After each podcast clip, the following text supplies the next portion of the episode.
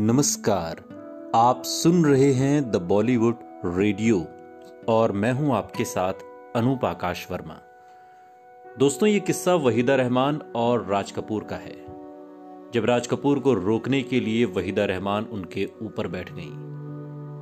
हिंदी फ़िल्मों में एक दौर ऐसा था जब राज कपूर राज करते थे और वो शोमैन कहलाते थे। एक्टिंग, डांस करते तो लाखों दिल फिदा हो जाते।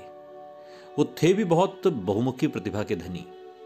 1950 से लेकर 1970 तक बॉलीवुड पर राज करने वाली एक्ट्रेस वहीदा रहमान। वहीदा रहमान ने उस दौर में कई सुपरहिट फ़िल्मों में काम किया। आज के इस पॉडकास्ट में हम आपको वहीदा रहमान और राज कपूर से जुड़ा एक रोचक किस्सा बताने वाले हैं। जब वहीदा रहमान के लिए भीड़ से लड़ने के लिए राज कपूर निकल पड़े थे और उन्हें रोकने के लिए वहीदा रहमान उनके ऊपर तक बैठ गई।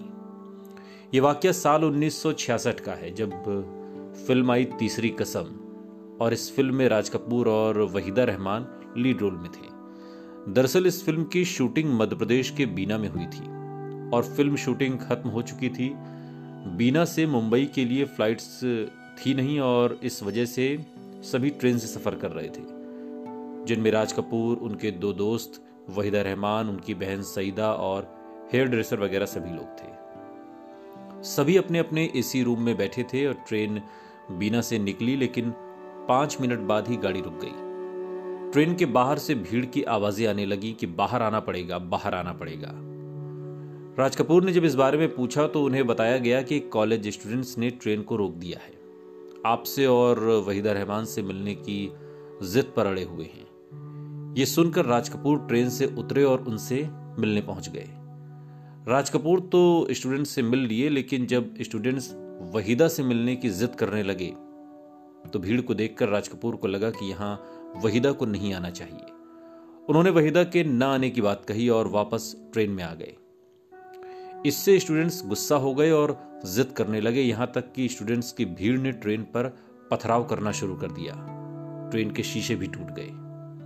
अब राज कपूर को भी गुस्सा आ गया और वो वापस बाहर उन्हें सबक सिखाने के लिए जब जाने लगे तो उनके दोस्तों ने राज कपूर को बाहर जाने से रोका और वहीदा रहमान के रूम में बैठा दिया। दोस्तों ने वहीदा और बाकी लोगों से कहा कि वो राज कपूर साहब को पकड़ कर रखें और उन्हें बाहर न जाने दें। लेकिन राज कपूर अभी भी बाहर जाने की जिद पर अड़े हुए थे। तब वहीदा रहमान राज कपूर को रोकने के लिए तपाक से उनके ऊपर बैठ गईं। इससे राज कपूर और भी गुस्सा हो गए। वहीदा लगातार उन्हें बाहर जाने से रोक रही थी और लगातार राज कपूर साहब बाहर जाने की जिद पर अड़े रहे।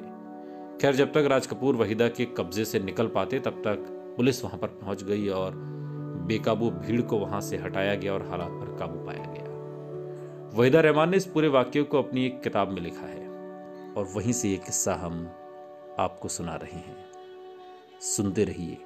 द बॉलीवुड रेडियो, सुनता है सारा इंडिया.